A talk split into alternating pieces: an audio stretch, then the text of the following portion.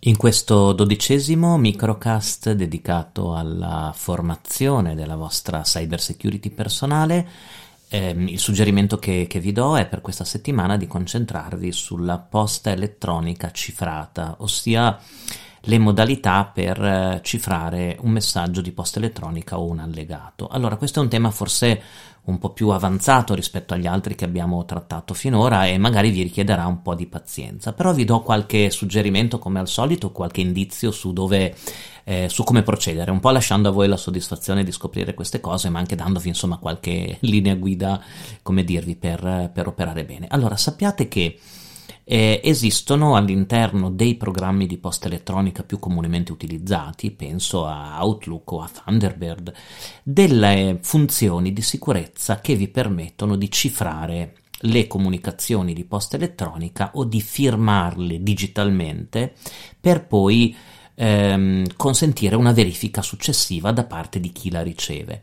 Non stiamo parlando, badate, di posta elettronica certificata, la PEC è un'altra cosa, vi sto parlando semplicemente dell'uso delle mail ehm, personali, dei servizi personali che noi utilizziamo frequentemente per rafforzare un po' la eh, la, la, trasmissione. Quindi il consiglio è, è cominciate ad esplorare le funzioni dei ehm, sistemi di posta elettronica che utilizzate e se vi danno una di queste due possibilità o di cifrare la comunicazione, il messaggio di posta elettronica, o di ehm, apporre una firma che possa permettere al soggetto che riceve il messaggio di verificare se ci siano state alterazioni oppure il mittente di quel messaggio.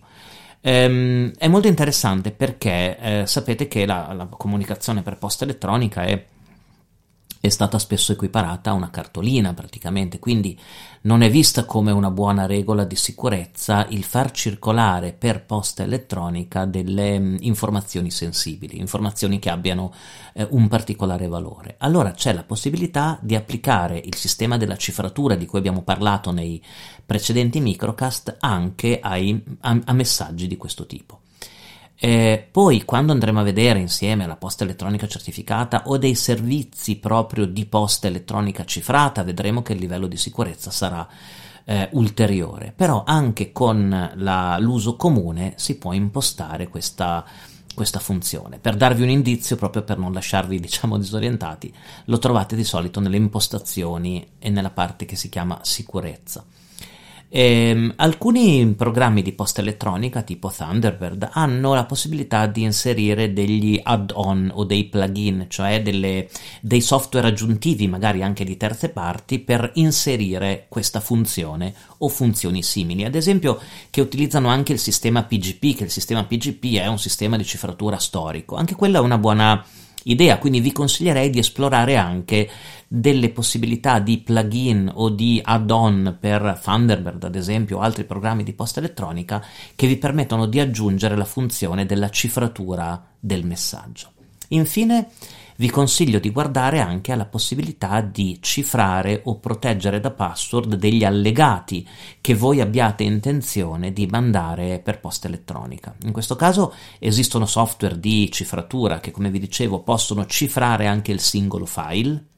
Esiste la possibilità di zippare, ossia eh, comprimere determinati documenti e proteggerli da password, come esiste la possibilità anche singoli documenti di Office, ad esempio, di renderli protetti da password. Ecco, questa, eh, questa settimana mm, riflettete su questo punto. Nelle comunicazioni normali che noi facciamo di posta elettronica si può alzare il livello di sicurezza e quindi nel momento in cui mh, mm, dobbiate spedire un allegato particolarmente delicato o un messaggio particolarmente delicato, analizzare la funzione che vi può offrire il sistema sistema di cifrare le comunicazioni. Perché?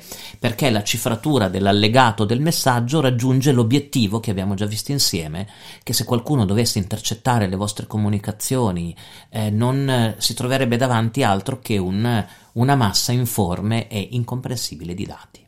Quindi, compito della settimana, analizzate le possibilità nei sistemi di posta elettronica che voi utilizzate di cifrare il messaggio o di cifrare gli allegati. Fate qualche prova, magari fate qualche prova con qualche amico o collega che, che si presta a, valutare, a valutarne il funzionamento. Di solito questi sistemi, vi faccio un piccolo spoiler, si basano sui certificati e quindi ci devono essere dei certificati validi generati e vedrete che può essere una funzionalità molto molto importante.